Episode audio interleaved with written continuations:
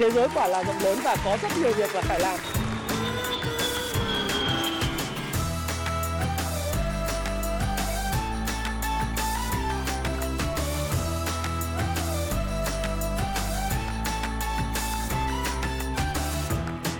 Hi, xin chào tất cả các bạn. Chào mừng các bạn đã quay trở lại với channel của Thái Phạm. Và 8 giờ tối ngày Chủ nhật ngày hôm nay, chúng ta lại cùng gặp nhau trong chuyên mục nhịp đập thị trường của tuần mới.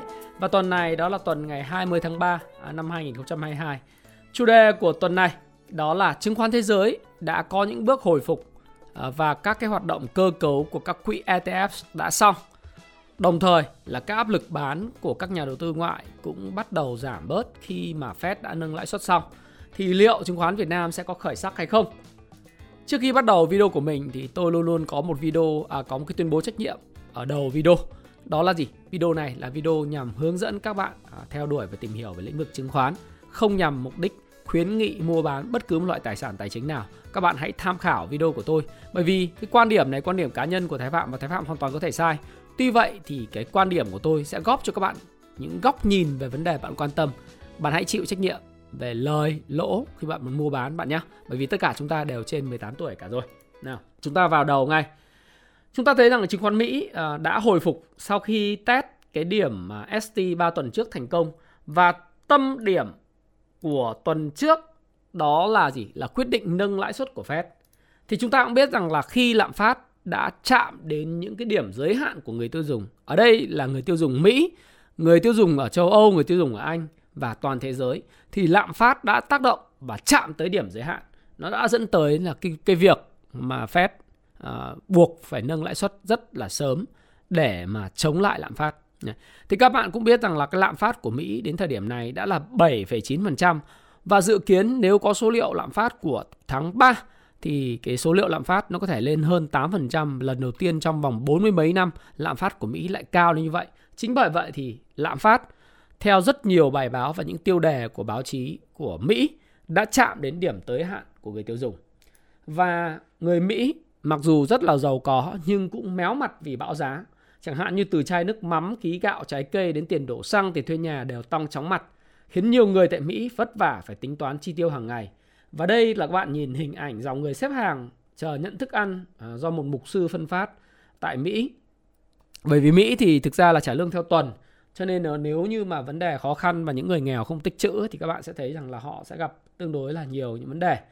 Và cái câu chuyện ờ, để kể cho nhau nghe thì theo báo ở đây là nguồn tin từ báo tuổi trẻ viết rằng là viết vài cuốn sách chưa hết. Và thực tế rằng là một mọi người ở thủ đô Washington DC ấy, trung tâm chính trị của Mỹ và thế giới nó cho rằng là nghĩ gì về cuộc chiến tranh Nga Ukraine thì mọi người nói là tôi nghe vẫn bình thường thôi đài báo nói suốt ngày. Nhưng vấn đề là tôi quan tâm đến hóa đơn của tôi nhiều hơn và người Anh được xem là phất tỉnh anh lê. Nhưng sau 22 năm sống ở Mỹ thì tôi thấy người Mỹ chẳng kém gì. Người ta không quá quan tâm đến những chuyện xa xôi bởi vì sát sườn hơn là chỗ việc làm, khu phố đang sống, nơi thường mua sắm giá cả tăng rất là choáng. Ngay cả những người thu nhập cao cũng choáng váng. Đấy, suốt mấy năm trời thương chiến với Trung Quốc, giá cả của Mỹ đã tăng quá trời. Chưa kịp hoàn hồn thì Covid-19 ập đến, chuỗi cung ứng toàn cầu gián đoạn, rồi giá cả hàng hóa tiếp tục nhảy múa và lạm phát thì đã lên đến 7,9%, tháng 1 là 7,5% và tháng 2 là 7,9%. Thì với cái với cái đà này thì tháng 3 nó sẽ lên trên 8%. Đấy. Các cái cây xăng ở Costco hay là những cái đoàn xe ờ, kiên nhẫn chờ đợi để mà có thể là đổ xăng. Thậm chí là bây giờ tại Mỹ theo một số phóng sự ờ, về ờ, cái việc tiêu dùng của Mỹ đổ xăng ấy thì trước đây là chúng ta dùng thẻ tín dụng để đổ xăng được. Nhưng mà bây giờ là người ta phải nói rằng nếu mà theo dùng thẻ tín dụng đổ xăng thì bạn phải đổ trên 20 đô thì người ta mới cho dùng thẻ tín dụng. Còn không thì bạn phải trả cash. À, tất nhiên xăng tại Mỹ thì tự phục vụ đúng không thì tất cả những cái vấn đề đó và nó đã dẫn đến một cái câu chuyện đấy là Fed lần đầu tiên trong vòng 3 năm đã tăng lãi suất. Thì các bạn nhìn vào cái biểu đồ lãi suất ở bên uh, màn hình trên màn hình thì các bạn thấy rằng là xuyên suốt từ cái ngày 31 tháng 1 năm 2018 thì Fed tăng lãi suất là từ 1,5% ờ, và đến tháng 12 năm 2018 thì cái lãi, à, cái cái lãi suất của Fed lúc đó là 2,5%. Đấy, cái khoảng ờ, điều hành lãi suất là từ 2,25% cho đến là 2,5%. Tuy vậy thì trong cái thời điểm mà ông Donald Trump làm tổng thống Mỹ thì các bạn cũng biết rằng là cuối năm 2018 thì ông Donald Trump là uh, đắc cử uh, tổng thống Mỹ vào năm 2019 thì các bạn thấy rằng là ông luôn luôn liên tục là tuyết những cái dòng tuyết là mắng chửi ông Jerome Powell là không biết điều hành kinh tế và để cái lãi suất rất cao khiến cho kinh tế gặp khó khăn và trì trệ. Thì dưới sức ép về mặt chính trị thì đến ngày các bạn cũng biết rằng là tháng 7 đấy, Fed bắt đầu giảm lãi suất. Tháng 7 năm 2019 giảm lãi suất và à, đến các bạn thấy cái lãi suất ấy nó bắt đầu được giảm rất mạnh và sau khi cái Covid xảy ra thì cái tháng 3 và tháng 4 năm 2020 thì lãi suất trở về mức bằng không để hỗ trợ nền kinh tế phục hồi sau đại dịch. Và lúc này vẫn là thời điểm của ông uh, Donald Trump. Và đến đầu 2021 thì mới là đến thời điểm của ông uh, ông ông Joe Biden phải không nào? Thế thì dưới sức ép của về chính trị thì Fed đã giảm lãi suất sau khi cái quá trình nâng lãi suất từ năm 2018 và đến thời điểm này là thời điểm lần đầu tiên sau hơn 3 năm Fed bắt đầu nâng lãi suất trở lại dưới áp lực dưới áp lực của lạm phát. Lạm phát đã lên mức là 7,9% và khả năng từ giờ đến cuối năm 2022 thì sẽ còn 6 lần lần nâng lãi suất nữa. Có nghĩa là mỗi lần họp thì sẽ là một lần nâng lãi suất. Và càng về cuối năm 2022 thì các bạn sẽ thấy rằng là cái tín dụng nó sẽ ngày càng trở nên khó khăn và để tìm kiếm trong nền kinh tế hơn. Và từ giờ đến đó là thời cơ rất tuyệt vời để các quỹ đầu tư tìm cách là cơ cấu lại cái danh mục của mình. Họ sẽ tìm những cái chỗ mà rẻ hơn, an toàn hơn để mà đẩy tiền của mình vào. Còn những nơi ở những cái cái người mà vay nợ thì sẽ tìm cách là tháo bớt cái khoản nợ vay, trả bớt khoản nợ vay để đưa tiền về có thể là tìm đến những cái nơi trú ẩn, thí dụ như là những trái phiếu chính phủ của Mỹ. Mỹ có rất nhiều cách để mà có thể thu hẹp lại cái bảng cân đối kế toán. Đó là uh, bán lại cái trái phiếu mà mình đã mua cho những cái tổ chức tài chính. Buộc các cái tổ chức tài chính phải mua lại cái trái phiếu à, trước đây họ đã phát hành cho à, Fed. Và ngân hàng trung ương Mỹ họ sẽ có những cái điều tiết và chính phủ Mỹ, Bộ Tài chính Mỹ có thể sẽ tiếp tục phát hành những trái phiếu chính phủ và với cái mức mà lãi suất hấp dẫn ấy, lợi suất hấp dẫn thì có thể là sẽ tiếp thu hút được tiền về. thế các bạn thấy rằng là ông Powell ông phát biểu là chúng tôi cảm thấy nền kinh tế hiện tại rất mạnh và đủ khả năng chống chịu lại chính sách tiền tệ thắt chặt hơn nữa. Và như tôi đã nói với các bạn, đó là gì? Đây là cái bảng cân đối kế toán của Fed. Hiện tại cái bảng cân đối kế toán này năm 2018 nó giảm được từ 4.000 tỷ xuống gần mức khoảng 3.500 ờ, tỷ. Thì sau đó thì nó tăng vọt dưới sự sức ép của Tổng thống Donald Trump và hỗ trợ nền kinh tế. Thì nó đẩy tiền vào gấp đôi Đấy, cho đến đầu năm 2022. Và theo ông Jerome Powell thì các bạn cũng biết rằng nếu mà tiền nhiều như thế này, cung tiền mà một, mà một tăng 7 lần và bảng cân đối kế toán của Fed tăng lên gấp gọi là hai lần như thế này. Và gần như là các bạn thấy là từ năm 2008 đến giờ thì cái cung ở cái cái cái bảng cân đối kế toán của Fed nó phình ra từ 1.000 tỷ đô la nó lên tới 9.000 tỷ đô la gấp gấp 9 lần chỉ trong vòng có bao nhiêu năm? Có 14 năm.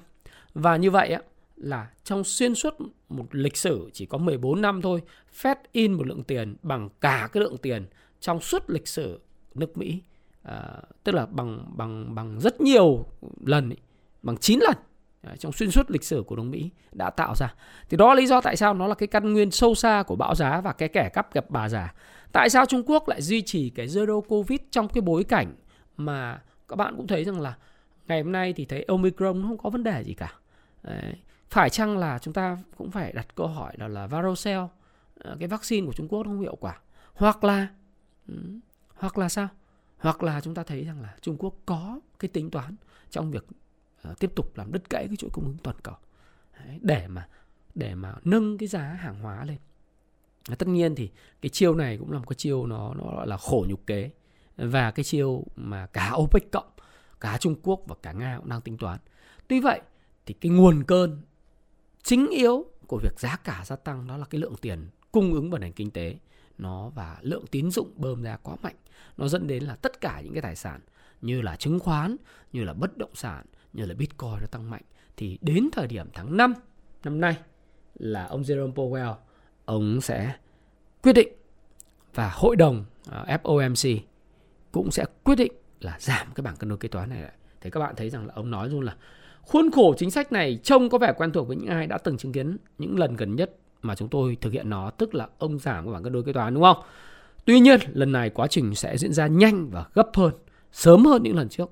thì các bạn sẽ chuẩn bị một cái cơn gọi là gió trướng headwind gió trướng gió ngược ấy, đối với các cái nền kinh tế ờ, đặc biệt các nền kinh tế mới nổi và các nền kinh tế yếu các nước đang phát triển rồi hệ thống tài chính toàn cầu sẽ rất sớm dễ xảy ra và khả năng là kể từ tháng 5 thì nó sẽ có nhiều chuyện để nói hơn. Năm nay cũng là năm mà sẽ khó khăn. Tuy vậy thì từ giờ đến tháng 5 thì nó cũng còn nhiều cái câu chuyện để mà kể đúng không nào? Thì trước những cái uh, dự báo mà đã trở thành hiện thực tức là Fed nâng lãi suất ấy thì uh, các bạn thấy rằng là về mặt đồ thị chặt học mà nói thì cái Dow Jones và các chỉ số chứng khoán Mỹ nó đã phản ứng trước cái tin và nó dự báo rằng là Fed sẽ nâng 7 lần trong năm 2022. Do đó thì trước cái tin thì nó ra nó có những đợt điều chỉnh rất mạnh và cách đây 3 tuần thì nó có một cái à, nó gọi là một cái hiện tượng là ST Đấy, à, second test ở đây này đấy và sau đó thì nó lại tích lũy và nó test lại thành công cái điểm ST này. Nếu các bạn biết muốn biết ST là cái gì thì bạn đọc cái cuốn sách mà làm giàu từ chứng khoán bằng phương pháp à, của Richard Wyckoff đấy là phương pháp VSA chính gốc của Richard Wyckoff.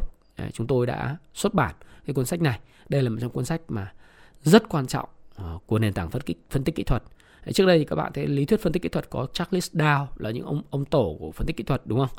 Có Jesse Livermore, đúng nào chúng ta sẽ có là gì ờ, sau này thì Jesse Livermore, phong, phương pháp sẽ được phát triển bởi William O'Neill rồi sao nữa có Elliot rồi JP Morgan thì cái ông mà Richard Wyckoff của xưa là là cái người mà đi phỏng vấn tất cả những cây đại thụ đấy, của chứng khoán Mỹ vào thời điểm đó. Uh, từ Baruch cho đến là Jesse Livermore rồi đến JP Morgan rồi Elliot để ông có thể viết ra cái phương pháp của mình thì các bạn sẽ đọc cái này các bạn sẽ hiểu cái điểm như thế nào.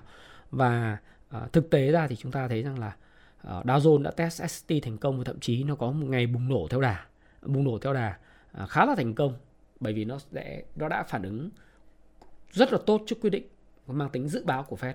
Thì tương tự như vậy S&P 500 nó cũng có cái ngày bùng nổ theo đà. Đấy, tức là nó đã có những cái mà à, thành công với cái vôn rất lớn tại cái cái phiên ngày thứ sáu vừa rồi. Tại phiên ngày thứ sáu vừa rồi. Và thực ra thì cái việc này nó đã liệu là đã kéo cái S&P 500 nó nó tăng điểm luôn vượt qua cái cái cản trước đó à, khi mà hình thành cái AR hay chưa thì chúng ta cần phải đợi. Đấy, ở 4.600 điểm chúng ta cần phải đợi. Tuy nhiên ít nhất thì chúng ta cũng thấy là có những cái phản ứng tốt uh, của S&P 500 trước những cái vấn đề của lạm phát và những vấn đề về nâng lãi suất. Thế thì uh, kể cả tương tự như vậy thì chúng ta cũng nhìn thấy là Nasdaq 100 index cũng có những sự phản ứng và thậm chí là chúng ta cũng thấy là Bitcoin uh, Bitcoin cũng hồi phục và khả năng sẽ tiếp tục cái xu hướng hồi phục khi mà nó cũng có những cái cái tích lũy uh, tích lũy khá là tốt. Ờ, ở cái nền là 34.000 và như chứng khoán thôi thì cái quá trình mà đã được dự báo trước này thì nó sẽ dẫn đến những cái tài sản rủi ro nó có thể có những sự hồi phục trước khi à, chúng ta chứng kiến thấy là lạm phát của Mỹ, chứng kiến là những cái câu chuyện về cô dâu 8 tuổi liệu tiếp tục nó có tiếp tục diễn ra hay không? À, thế nào là câu chuyện cô dâu 8 tuổi? Thì câu câu chuyện là xung đột Nga và NATO chứ không phải là Nga và Ukraine nữa. Nga, NATO một cụ thể ở đây Nga và Anh và Mỹ vẫn chưa đến hồi kết thúc. Đấy. Đàm phán à, theo những cái cuộc xung đột tại à, Ukraine thì rất nhiều bên và rất nhiều nhà phân tích kỳ vọng về cái đàm phán của Nga và Ukraine sẽ dẫn tới là cái chiến tranh sẽ tạm ngưng lại và Nga sẽ rút quân đội của mình về nước. Thực tế ra thì đây là cái mơ ước uh, của toàn bộ nhân loại trên thế giới. Và tất cả các nước châu Âu người ta bây giờ người ta cũng mong là Nga rút quân đi. Uh, tuy vậy thì khi mà hai bên chưa đạt được cái toan tính của mình, những cái mục đích của mình thì theo tôi thế giới sẽ cần phải một thời gian nữa để có sự ổn định Đấy. bởi vì là cái toan tính mà nếu bây giờ các bạn đọc hôm nay là đã đến ngày 24 của cái chiến sự Ukraine rồi và Nga lần đầu phải sử dụng cái tên lửa uh, gọi là siêu vượt âm Đấy.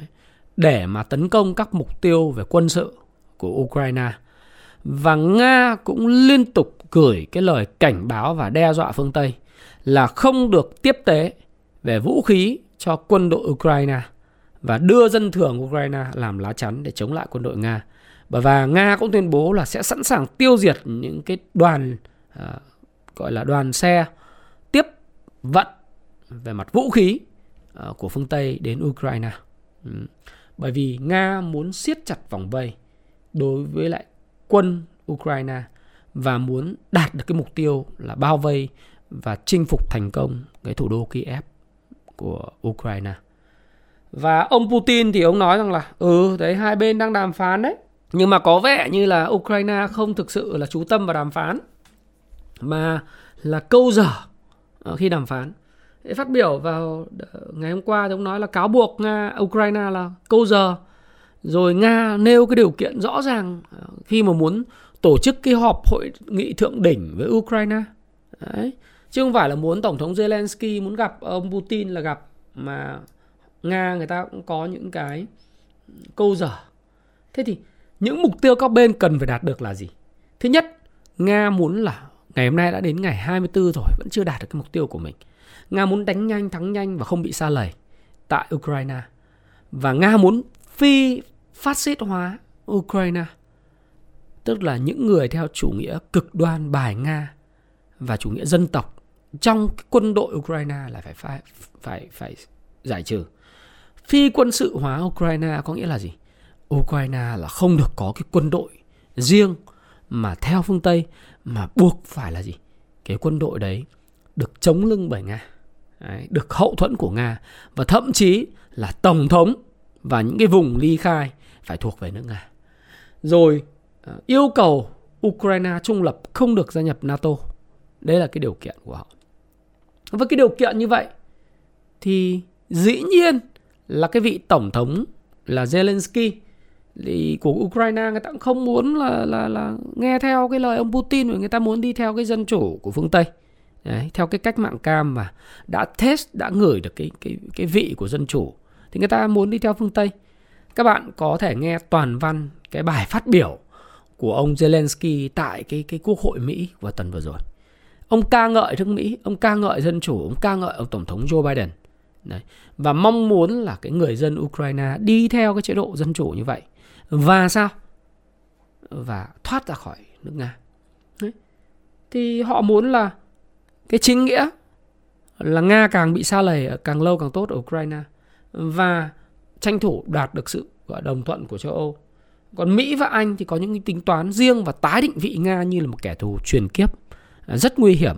Các bạn sẽ thấy rằng từ phim ảnh cho đến uh, là những cái câu chuyện tức là phim phim điện ảnh các bạn xem trên Netflix hay các bạn xem trên phim chiếu rạp thì luôn luôn những điệp viên Nga và những cái vấn đề liên quan Nga thì rất là xấu và họ tái định vị rất là sâu vào trong đầu người dân Mỹ và người dân Anh cũng như châu Âu là Nga là một cái thế lực uh, nói chung là không ngon lành gì cả thì có những cái toan tính riêng mà thông qua Ukraine thì có thể là cái đảng dân chủ sẽ tiếp tục có thêm những cái lá phiếu tại cái cuộc bầu cử lại hạ viện và 1 phần 3 thượng viện, tức là bầu cử giữa nhiệm kỳ của ở nước Mỹ vào cuối năm này. Cho nên cái câu chuyện này tôi nghĩ rằng là nó sẽ còn phải diễn ra trong một thời gian dài nữa, chứ không thể giải quyết được vấn đề ngay, bởi vì các bên chưa hề đạt được mục tiêu của mình. Và khi không đạt được mục tiêu thì các bạn đàm phán cái gì? Bạn đàm phán thì nó sẽ không đạt được và Nga cũng sẽ thấy nhận thấy là nó vô vô nghĩa và họ sẽ tiếp tục tấn công. Tất nhiên như tôi nói các bạn rất nhiều lần Chúng ta không bao giờ ủng hộ một cái quốc gia xâm lược một quốc gia có chủ quyền hợp pháp và được quốc tế công nhận. Đúng không nào? Dù lý do gì, việc xâm lược này cũng đều là sai trái. Gây ra những tổn thương cho những cái dân thường của cái nước mà được bị xâm lược. Đấy là phải lên án. Tuy vậy thì chúng ta cũng mong muốn hòa bình. Nhưng nếu như hai bên muốn có sự đồng thuận thì một cách khách quan mà nói thì cả hai bên phải cảm thấy đến một lúc nào đó sự tổn thất là quá lớn và người ta mong muốn một cái giải pháp để sống hòa bình, chứ còn đến thời điểm hiện nay thì tôi thấy là chưa Đấy.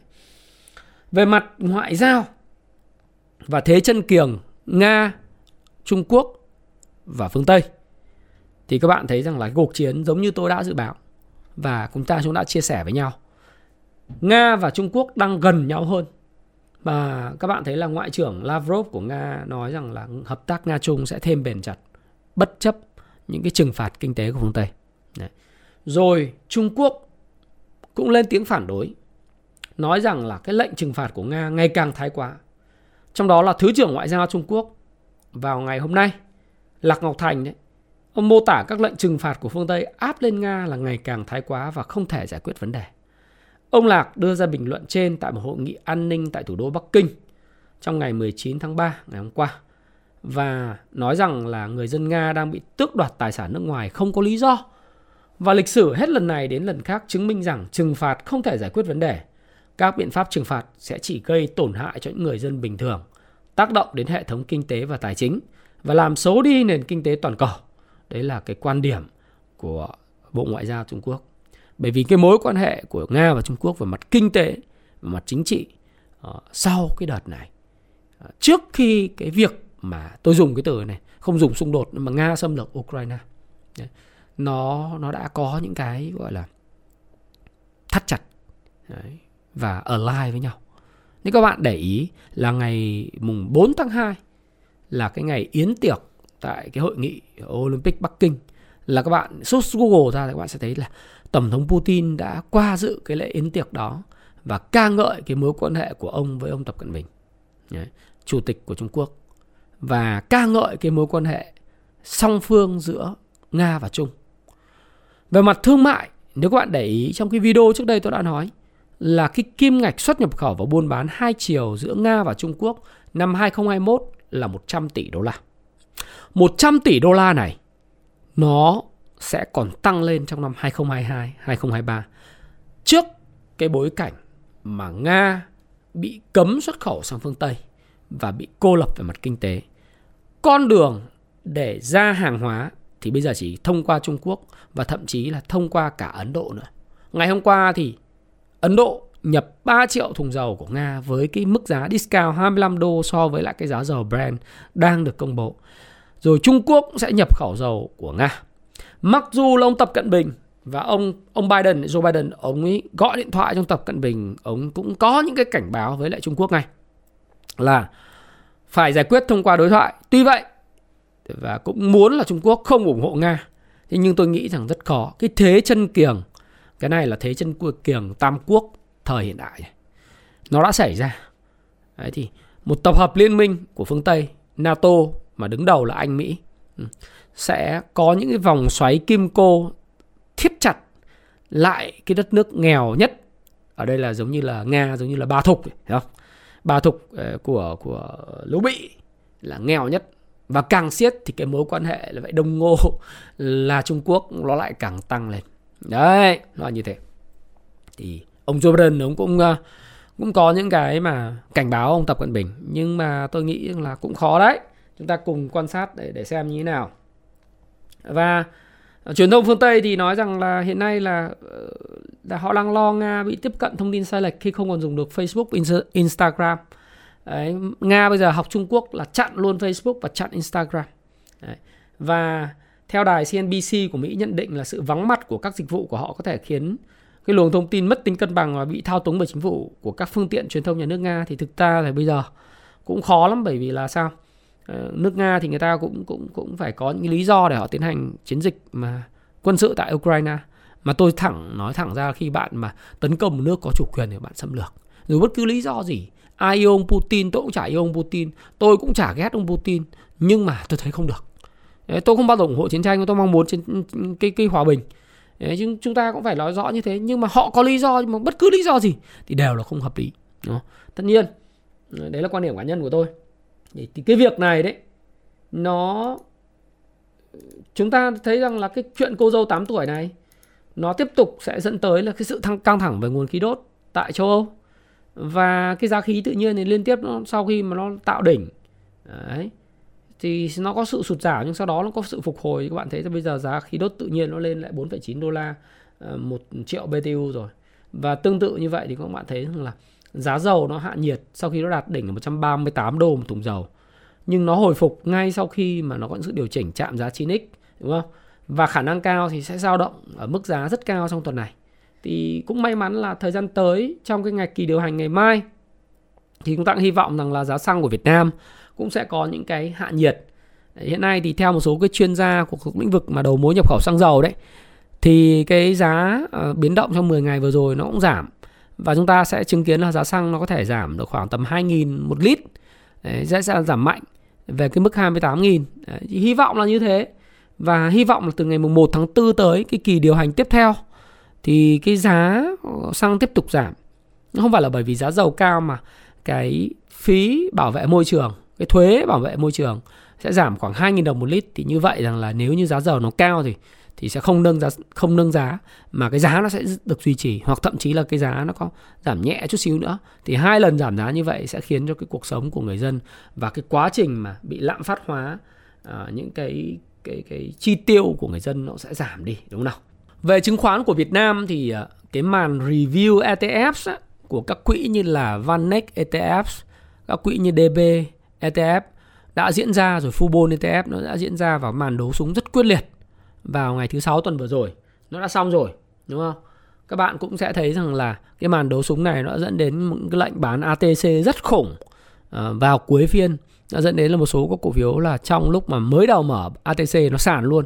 Nhưng cái lực cầu hỗ trợ của các cái tổ chức trong nước và các cá nhân trong nước đã, đã khiến cho là cái lượng mà bán hàng nó cũng tác động một phần nào và quan sát cái giao dịch tuần vừa rồi thì tôi cảm nhận là nước ngoài bán dòng thì cái xu hướng bán dòng nó đã ổn định hơn.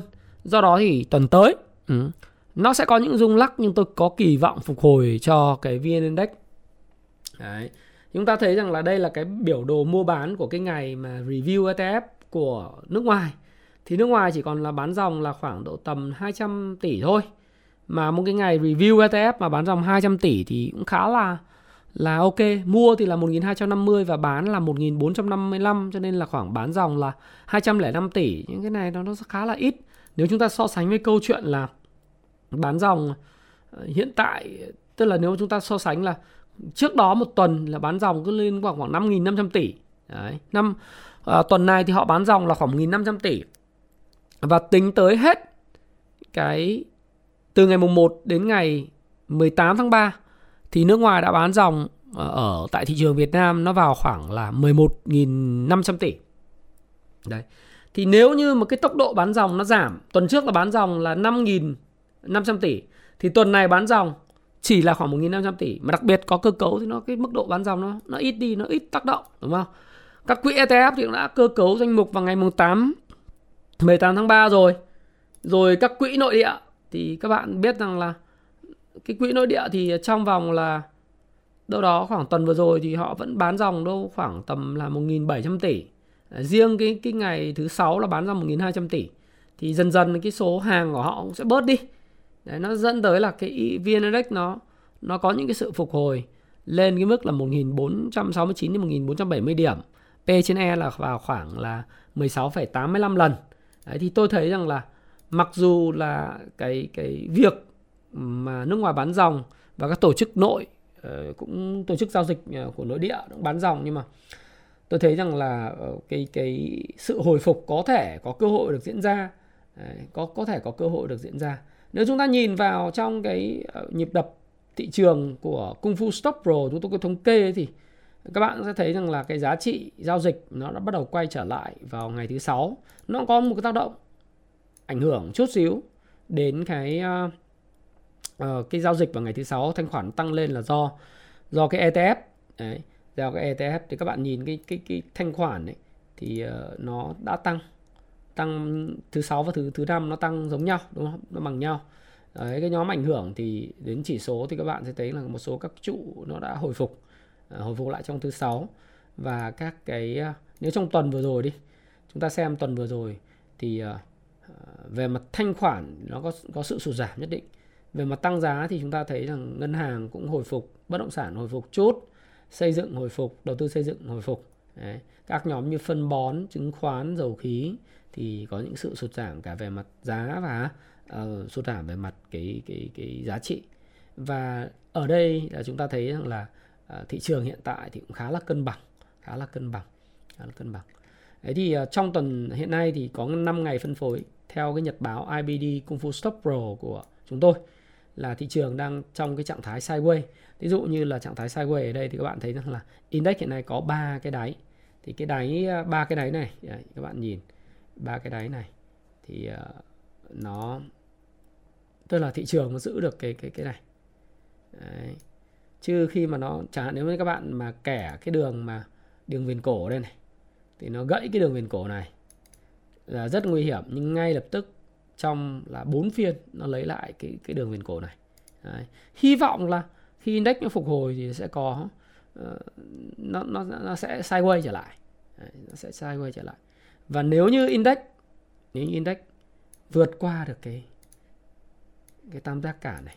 Đấy các bạn nhìn. Nếu như index vượt ờ, và tích lũy là vượt là 1.500 trở lại và tích lũy ở đây thì là chúng ta hoàn toàn có thể chưa biết kỳ vọng thế nào là cái gì nó sẽ dẫn dắt. Ờ, chúng ta thì cũng không có làm thầy bói mù để mà nói index sẽ đi đâu về đâu, bởi vì nó phụ thuộc vào cách điều tiết của các cái dòng như là ngân hàng, chứng khoán ờ, bất động sản, xây dựng, đầu tư xây dựng, dầu khí, vân vân. Chúng ta cũng không có đoán mò. Nhưng ít nhất thì trong cái giai đoạn hiện tại, cái việc đi ngang của index cũng là một trong những cái mà tôi nghĩ rằng là ờ, kịch bản khả thi nhất kịch bản khả dĩ nhất là index nó đi ngang. Đấy, và nếu nó có cái break ở đây và vượt lên được cái vùng này thì thì về mặt kỹ thuật thì có thể là hy vọng à, vào cái việc mà index nó sẽ đi đi lên. Đấy còn không thì chúng ta lại phải tính toán cái phương án khác. Nếu mà trụ mà cứ tiếp tục bị bán mạnh bởi nước ngoài và các cái quỹ tiếp tục thì index nó sẽ có những cái dở hơi nhất là index sẽ gãy luôn cái đường viền cổ này neckline này. Nó sẽ bị sụt giảm thế thì dù là cái kịch bản nào chăng nữa thì tôi cũng khuyên các bạn là trong cái giai đoạn lạm phát nó tăng cao thế này là chủ đề quan tâm của chuyên gia nhà đầu tư thì các bạn hãy ờ, chuẩn trị rủi ro của mình thật là tốt. Tôi hy vọng rằng các cái cổ phiếu uh, blue chip nó sẽ sau thời gian dài bị bán dòng thì có thể trở lại như chứng khoán banh giữ nhịp với bất động sản vân vân. Uh, và chúng ta hy vọng những điều tốt đẹp nhất và chuẩn bị những điều tồi tệ nhất. Nếu về mặt danh mục thì tôi vẫn uh, rất đó là những cái doanh nghiệp vận tải những doanh nghiệp dầu khí và những doanh nghiệp ừ, bảo hiểm. Các bạn phải cắt cây tỉa cành những cái cây sâu héo úa chúng tôi cũng vậy. Chúng tôi tham ừ, tham khảo những cái cổ phiếu thì chúng tôi thấy FA tiềm năng thì chúng tôi giữ. Và triển vọng tốt chúng tôi giữ thì còn chúng tôi sẽ sẽ bỏ những cái mà ờ, ví dụ bảo hiểm chúng tôi theo dõi nó là bởi vì sao? Bởi vì chúng tôi kỳ vọng vào cái đợt nâng lãi suất thời gian tới trong vòng khoảng 5 đến 6 tháng nữa thì cái tác, tác động rất tốt với hoạt động kinh doanh bảo hiểm. Vận tải đang rất là tốt và dầu khí thì nó là xu hướng rồi. Nó là xu hướng và cracking spread hiện nay rất là là là cao. Thì tôi sẽ làm cái video này cho các bạn vào ngày thứ ba. Để các bạn có thể phân tích được. Thì chúng ta cũng cứ xem như vậy thôi, bởi vì là nhìn vào nhìn vào vn index hiện nay để mà đoán mò tôi cũng chả có cái quả cầu pha lê. Tôi, thay vì là đoán mò thì tôi luôn luôn có những cái kịch bản và tôi quản trị rủi ro cái danh mục của mình dựa trên những kịch bản mà tôi đưa ra. Nếu như đẹp nhất thì chúng ta hy vọng index sideways và có cái ngày nỗ lực hồi phục. Đấy và quay trở lại test lại 1500 đấy, hy vọng là sẽ có một cái ông nào đấy sọt và bán xuống. Những mức 1400 cũng chả biết được. Nhưng mà anyway trước cái bối cảnh mà bây giờ là nước ngoài ờ, bán dòng giảm bớt đi.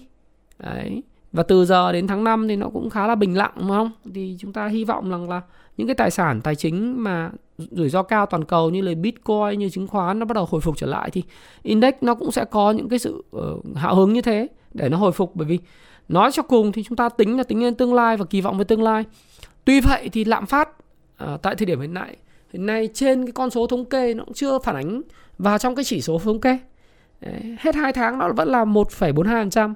Liệu tháng 3 này nó có thể lên tới là 2% không? Thì chắc là có. Đấy, tháng 3, cuối tháng 3 nó sẽ có chỉ số lạm phát của Việt Nam. Rồi chúng ta sẽ phải đợi chờ xem là chính sách của nhà nước, đặc biệt là ngân hàng nhà nước sẽ phản ứng như thế nào. Tôi dự báo thì sẽ nâng lãi suất. Nhưng mà từ đó thì nó cũng vẫn còn độ trễ. Lãi suất tại thời điểm này vẫn còn rẻ phải không nào? Vay nợ nó vẫn còn rẻ và cái số tiền trong cái trong dân và trong thị trường chứng khoán nó còn dồi dào thì không biết là bên tạo lập họ sẽ kể cái câu chuyện gì Đấy, nhưng mà tiền dồi dào thì nói chung là cầm tiền sẽ gọi là người ta kỷ luật khó lắm. Người ta thích khi tăng thì người ta bắt đầu người ta giải ngân ngay. Ừ. nó gọi là bứt rứt khó chịu trong người đấy. đấy thì đặc trưng của giai đoạn này là như vậy. Thế nên là kỳ vọng thì kỳ vọng điều tốt đẹp nhất. Nhưng mà luôn luôn chuẩn bị cho phương án mà nó xấu để mình có thể là mình ờ, mình quản trị cái rủi ro. Với tôi thì tôi nghĩ rằng là như này. Tôi phủ thịnh không phủ suy. Tôi ờ, dự báo được những ngành mà sẽ tiếp tục hưởng lợi ờ, lợi thực sự ấy, chứ không phải là hưởng lợi trên lý thuyết. Nghĩa là những cái doanh nghiệp thứ nhất là chúng ta sẽ dự báo được cái triển vọng lợi nhuận của không những quý 1 tốt mà là còn quý 2 tốt và cả năm 2022 tốt. Cái thứ hai là đại hội cổ đông nó cũng đang đến họ sẽ tiến hành chia cổ tức bằng tiền mặt ra làm sao? Đấy, cho cổ đông. Rồi thứ ba chúng ta có thể kỳ vọng là những con số nó là thật về dòng tiền. Dòng tiền của một doanh nghiệp nó phải rất mạnh. Thế rất nhiều người hỏi tôi về cái nhóm đầu tư công thì tôi nói thật với các bạn là tôi không bao giờ muốn dính vào đầu tư dài hạn hay kinh doanh dài hạn cổ phiếu đầu tư công. Lý do là nếu các bạn kinh doanh theo tin đồn, tác động của các cái gói kích thích thì về mặt kỹ thuật nó sẽ đẩy cái cổ phiếu đấy nó tăng giá và có cái xung lực và liên quan sự gọi là tham lam và hy vọng lên. Thì các bạn nên chốt lời khi mà nó đạt cái mẫu hình của mình, nó đạt cái điểm chốt lời. Chứ còn về mặt fundamental, về mặt cơ bản của những cổ phiếu đấy thì các bạn phải coi lại bởi vì chúng ta thấy rằng hàng loạt những dự án đầu tư công hiện nay đang gặp rất nhiều khó khăn do cái lạm phát. Đấy, giá cả nguyên vật liệu nó tăng cao. Cái bài báo trên báo giao thông và báo VOV đăng lại đấy là thay vì cái cảnh mà tấp nập thi công tại cái công trường à, từ Mai Sơn Cao Bồ đến quốc lộ 51 Thanh Hóa và trước Tết và trong Tết à, sau Tết thì bây giờ là điều hưu là bởi vì cái chi phí đắp nền đất nền nó tăng lên chi phí thép xây dựng và mọi thứ tăng lên dẫn đến là nhà thầu bị thua lỗ rất nặng. Và khả năng là cái việc mà thua lỗ hiện nay của các nhà thầu càng trúng thầu lớn thì uh, chi phí nguyên vật liệu tăng lên nhân công tăng lên thì càng thua lỗ lớn. Đấy. Do đó thì phải có sự điều chỉnh về giá cho họ thì khi nào có sự điều chỉnh về giá cho họ thì cái việc thi công nó quay trở lại. Lúc đấy mới tính. Do đó nhà ờ, nhà thầu bây giờ mà càng nhận nhiều, có khi lại lại càng lỗ. Và chính cái câu chuyện đấy nó không thúc đẩy tôi đầu tư kinh doanh dài hạn cổ phiếu. Mà tôi nếu có thì nó chỉ theo phân tích kỹ thuật. Và những điểm pivot pocket để mình mua thôi mình mình thấy có lời. Một thời gian ngắn thì mình chốt lời thôi, chứ mình không có cầm điều tương tự nó xảy ra đối với lại thị, cái ngành bán lẻ một số bạn hỏi tôi ngành bán lẻ như thế nào anh thì tôi nói thẳng luôn là cái ngành bán lẻ thì các bạn sẽ thấy là sức mua trong thời gian tới là sẽ giảm rất mạnh Đấy. Ngày hôm nay các bạn đọc báo thấy rằng là một số các cửa hàng bán hàng Apple chính hãng họ giảm 5 triệu, 7 triệu một sản phẩm máy tính, máy tính bảng, điện thoại các thứ đấy. Nhưng bởi vì cái mùa này đang thấp điểm mà không ai mua bán gì cả. Và người dân thì đang bắt đầu thắt chặt lại chi tiêu. Đấy, họ giảm 5 triệu, 7 triệu mà vẫn còn vắng. Mua bán xe hơi thời điểm này cũng rất là ờ, là ế. Ờ, tôi có một ờ, người em chuyên buôn xe hơi thì bảo trong hơn một tuần nay không hiểu chuyện gì xảy ra mà bên chỗ chỗ công ty của em là ngồi chơi luôn không ai hỏi mua xe hơi nữa đấy. thì cái tình hình khi mà lạm phát lên cao thì người tiêu dùng có xu hướng là thắt chặt chi tiêu cái đấy là điều rất sức bình thường và những cái công ty chẳng hạn như tôi nói là trước đây họ được hưởng lợi từ việc là mua bán máy tính. Do cái đợt dịch gia tăng cho con học online mua máy tính bảng máy tính này, này kia ấy doanh số tăng vọt năm 2020 2021 thì đến cái năm 2022 này khi tất cả mọi người quay trở lại làm việc đấy mọi người học trực tiếp trở lại thì cái việc mà mua bán máy tính nó lại quay trở về mức normal. Do đó thì cái doanh số của các cái doanh nghiệp này nó cũng sẽ giảm xuống. Hãy cẩn trọng rồi ờ, những doanh nghiệp là trước đây bán thuốc theo các thứ rất mạnh do lo sợ về uh, dịch bệnh người ta tích trữ que thử uh, que test covid 19 mua thuốc tích trữ đủ các loại thuốc thuốc bệnh nền thuốc uh, chữa covid vân vân. Hay là thuốc uh, vitamin C tăng cường các loại vitamin. Thì cái doanh số năm nay cũng sẽ bật sụt giảm bởi vì là lạm phát lên cao giá thuốc lên cao rồi mọi thứ lên. Người ta cũng phải cơ cấu bớt và người ta thấy rằng là omicron và tất cả những thứ hiện nay rất là bình thường. Vài ngày là khỏi không có gì phải phải lo lắng cả. Thì cái doanh số của bán lẻ sẽ đi xuống. Đấy và những cái doanh nghiệp tiêu dùng, các bạn thấy tiêu dùng bây giờ chi phí đầu vào gia tăng thì cái biên lợi nhuận nó bị góp lại. Do đó tôi không bao giờ à, tôi dự báo được như vậy cho nên tôi cũng không tham gia vào bán lẻ. Tôi cũng không tham gia vào tiêu dùng. Nó sẽ cần phải một thời gian để hồi phục lại cái sức mua. Và đó là lý do tại sao mà chúng ta nên phủ thịnh, nó tìm những cái doanh nghiệp nào được hưởng lợi trực tiếp. Hưởng lợi trực tiếp ở đây không chỉ là hưởng lợi trên lý thuyết, mà chúng ta sẽ còn nhìn thấy cái tác động của cái hưởng lợi trực tiếp lên cái dòng tiền hoạt động kinh doanh lên cái dòng tiền và lên cái lợi nhuận trực tiếp mà trên bảng cân đối kế toán rồi trên cái báo cáo lời lỗ profit and loss. Thì đó là cái mà theo tôi nghĩ rằng là nó rất dễ để kỳ vọng. Hay là như ngành bảo hiểm chúng ta hoàn toàn có thể kỳ vọng là lãi suất tăng lên. Thì những doanh nghiệp mà có khoảng tầm 200 ngàn tỷ đem đi gửi tiết kiệm thì các bạn thấy rằng 200 nghìn tỷ gửi tiết kiệm lãi suất chỉ tăng 1% thôi là họ có thêm 2 nghìn tỷ nữa một năm. Những doanh nghiệp mà có 10.000 tỷ gửi, gửi tiết kiệm, lãi suất chỉ tăng 1% là có 100 tỷ lợi nhuận thêm một năm. Thì chúng ta phải kỳ vọng những cái đó. Hoặc chúng ta mua những cái gì mà chúng ta nghĩ rằng đó là một sự kỳ vọng. Thì đấy là cái mà tôi muốn chia sẻ với các bạn trong suốt 40 phút ờ, mà tôi đã chia sẻ. Thì chúng ta hãy cùng là chúc các bạn may mắn và giàu có nhá, trong tuần mới. Thì hy vọng là tuần mới sẽ là tuần vui vẻ dành cho tất cả mọi người. Đấy, dù nó là ngân hàng, rồi nó là chứng khoán, rồi nó bất động sản xây dựng đầu tư xây dựng đầu tư công hay là dầu khí gì đó mà nó hưởng ứng nó cùng lên thì nó vui hơn phải không nào? Và cũng giống như thường lệ thôi, tôi sẽ dành à, tặng cho các bạn là 5 cái bộ sách. À, lần này chúng tôi sẽ dùng là 5 bộ sách của làm giàu từ chứng khoán để tặng cho các bạn. Đấy, cảm ơn tất cả những cái bạn bên Kung Fu Clans, những bạn học viên của tôi đã tài trợ cho chương trình này và sẽ tặng cho 5 bạn dự báo nhanh nhất, sớm nhất, đúng nhất. Thứ nhất đó là gì? À, thứ sáu tuần sau thì thị trường sẽ kết thúc ở bao nhiêu điểm? Thanh khoản bình quân trong 5 phiên tuần tới từ thứ hai thứ sáu là bao nhiêu? Và nhóm cổ phiếu nào sôi động nhất? Bây chúng ta không nói dẫn sóng nữa nó rất là mơ hồ. Nhóm cổ phiếu nào à, sôi động nhất có thanh khoản tăng mạnh nhất? Không phải là bất động sản ngân hàng nghiễm nhiên là là các bạn nhận xét là đúng nhá. Bởi vì tôi đang nói là cái nhóm cổ phiếu nào có thanh khoản tăng mạnh nhất? Trong tuần mới. Tức là cái tiền nó sẽ chảy vào đâu trong tuần mới. Thì tôi muốn các bạn dự báo cái đó bởi vì đây là một cái game mini game để tặng sách các bạn. Nhưng mà tôi muốn bạn động não. Cũng là một cái để cho các bạn dự báo và tăng cái tính mà các bạn có thể dự báo thị trường và và hiểu được những cái gì xảy ra xung quanh là một thứ mang tính khá là uh, educational purpose. Giúp các bạn Ờ, có cái sense cái sự nhạy cảm với thị trường tốt hơn. Và thái phạm cảm ơn bạn. Ờ, hãy nhanh chóng comment xuống phía dưới nhé để mà có thể có cơ hội nhận được năm cái cuốn sách là một cái bộ làm giàu từ chứng khoán 700 nghìn. Thực sự các bạn là, là các bạn ờ, tôi cũng không muốn tăng cái giá sách. Mặc dù là cái chi phí in ấn vào thời điểm này đã tăng cao hơn so với lại cái thời điểm cách đây chỉ có khoảng độ tầm 4 tháng là 30%. Chúng tôi cố gắng giữ cái mức giá ở mức hợp lý cho khách hàng. Nhưng mà thời gian tới nếu mà căng thẳng quá thì cũng phải suy nghĩ là tăng. Thì cũng chỉ mong là uh, xây dựng được cái sự gắn bó với lại các cái độc giả của chúng tôi. Và ai chưa đọc làm giàu từ chứng khoán thì có cơ hội để đọc miễn phí hoặc là các bạn có cơ hội để mà ủng hộ hàng chính hãng của chúng tôi trên uh, trang web của Happy Life. Uh, hàng chính hãng chúng tôi chỉ bán trên trang web Happy Life trên uh, Tiki gian hàng có cái tích màu tím là gian hàng uy tín à, chính hãng à, Shopee và các cái gian hàng của Fahasa mà thôi. Các bạn đừng mua ở những cái website bán giảm giá à, bởi vì đấy là hàng pha ke hàng fake hàng giả. Và hàng in lậu chất lượng thì in lòe loẹt và photocopy.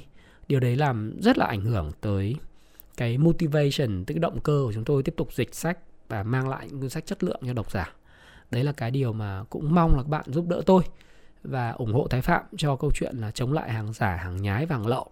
Thời gian tới thì chúng tôi sẽ kết hợp với lại cơ cơ quan chức năng để mà tiến hành truy quét những cái đơn vị hàng giả, hàng nhái, hàng lậu này.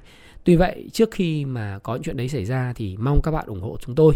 Và nếu các bạn muốn nhận được những cái thông tin mà tư vấn trực tiếp của tôi hàng ngày thì các bạn có truy cập vào cái group à, Happy Life trên Facebook các bạn đánh là cộng đồng đầu tư tài chính và thịnh vượng Happy Life trên Facebook. Nhớ trả lời đủ ba cái câu hỏi tham gia. Những ai không trả lời thì chúng tôi không duyệt đâu. Và nick mới chúng tôi cũng không duyệt để đảm bảo cái chất lượng của cái group. Và các bạn có thể tương tác với tôi xem những điểm tin hàng ngày của tôi ở trên đó.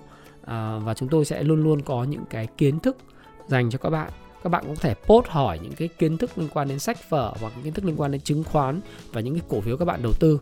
Nó phải là nơi hô hào cho các bạn mua bán mà đây là cái group về kiến thức để mở rộng mở mang cho các bạn. À, tất nhiên là à, là một cái group sinh hoạt à, yêu thích đam mê về chứng khoán. Hiện nay nó khoảng là tầm à, 92.000 member. Đó là một cái điều mà tôi cũng khá là tự hào khi mà mặc dù là group nhỏ nhưng nó có chất và và có võ đúng không nào? Thì mong các bạn có thể tham gia vào đó. Các bạn ủng hộ Thái Phạm thì hãy nhấn vào nút subscribe kênh của Thái Phạm. Đăng ký kênh đấy, nhấn vào nút chuông để bất cứ khi nào tôi ra video thì bạn sẽ là người được thông báo sớm nhất. Rồi các bạn thích cái video này, hãy like cho video này. Và Thái Phạm, cảm ơn bạn đã lắng nghe. Hẹn gặp lại các bạn trong video vào tuần sau, vào thứ ba tuần sau thì tôi sẽ có phân tích đến các bạn. Chúc các bạn may mắn và giàu có. Gặp nhiều, may mắn.